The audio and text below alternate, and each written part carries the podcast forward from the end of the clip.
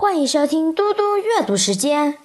今天我要阅读的是安德鲁·克拉门斯的悬疑小说《作弊》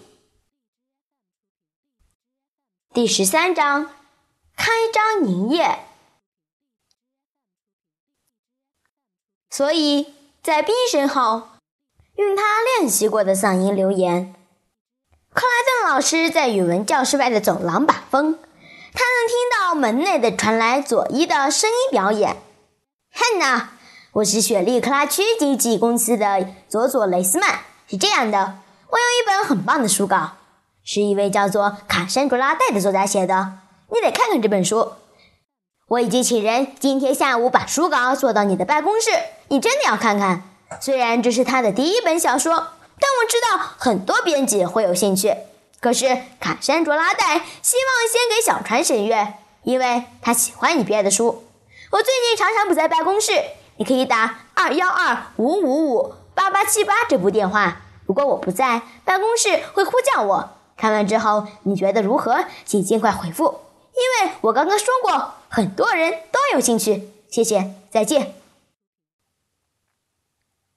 佐伊挂了电话，心跳加速。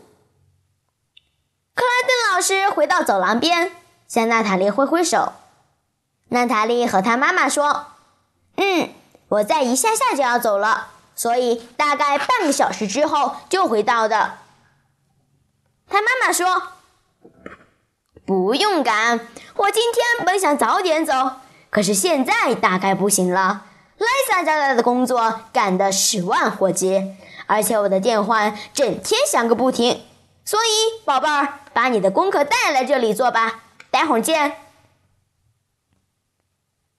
四点二十五分，娜塔莉步出电梯，到达小船少年出版公司。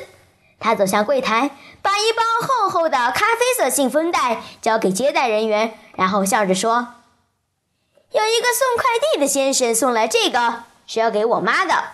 你要登记吗？还是我直接交给他就行了？”柜台人员看一看地址条，说：“只要盖上日期，然后我签个名就好了。”他在信封正面贴张，发出咔嚓的声音，然后在日期下签了名。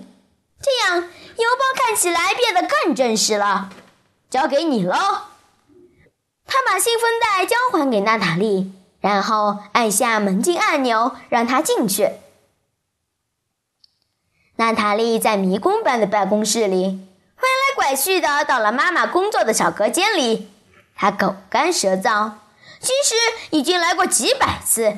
她感觉自己好像间谍一样，偷偷溜进一座动身的建筑物。嘿，妈！她妈妈坐在椅上转了一圈，并对她微笑。娜塔莉看了一眼计算机屏幕旁的电话。留言灯没亮，这表示妈妈已经听过左左的留言了。这个，娜塔莉把信封袋交给妈妈，是给你的。汉娜·尼尔森看着信封袋，地址条是用亮绿色墨水印刷的。他把其借人念出来：“雪莉·克拉区著作经纪公司。”我刚刚听到留言，但我不认识他呀。哎，好吧，他把信封袋放在计算机旁的一堆纸上。娜塔莉，可以帮我买杯果汁之类的吗？我忙到还没吃午餐呢。娜塔莉买回两罐苹果汁和一包饼干。妈妈像敬酒一样举起果汁罐，娜塔莉也举起罐子碰了一下。妈妈说：“敬我们的周末。”就在这时，莱萨走进来。他轻手轻脚地踏进这个办公室，歪着身子去看汉娜的计算机屏幕。娜塔莉闻到莱萨身上强烈的香水味，不由得后退了一步。莱萨带着僵硬的笑容说：“我也喜欢周末，不过这个时候还没到。你校对过所有修改的部分了吗？”业务经理为了这个，每半个小时就打电话给我。我们没交出去的话，是不能离开这里的。他瞄一眼汉娜的办公桌，抓起那个信封袋问：“这是什么？”汉娜说：“那个只是一份书稿，是一间新的基金公司送来的，好像叫做雪莉什么的。”莱萨念出地址条：“雪莉·克拉区。”哦，对，我听过他，他应该很厉害。好了，你校对完就马上跟我说，可以吗？另外，我要你周末时看一下这份东西。莱萨把信封袋丢回汉娜的腿上，旋风般走出去。汉娜摇摇头，对娜塔莉苦笑了一下。周末的东西还是真多。好了，我要继续工作了。蒂姆大概已经离开了，所以你可以去坐他的位子，好吗？娜塔莉说：“好啊，妈。”走向蒂姆的小隔间时，娜塔莉努力憋住不笑。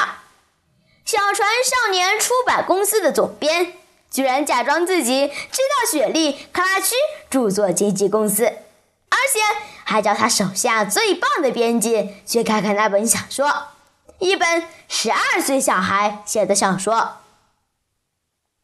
单独躲在提姆的隔间里，娜塔莉才敢笑出来。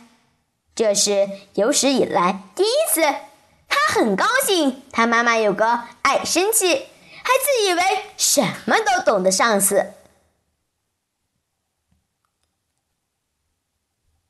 谢谢大家，我们下次再见。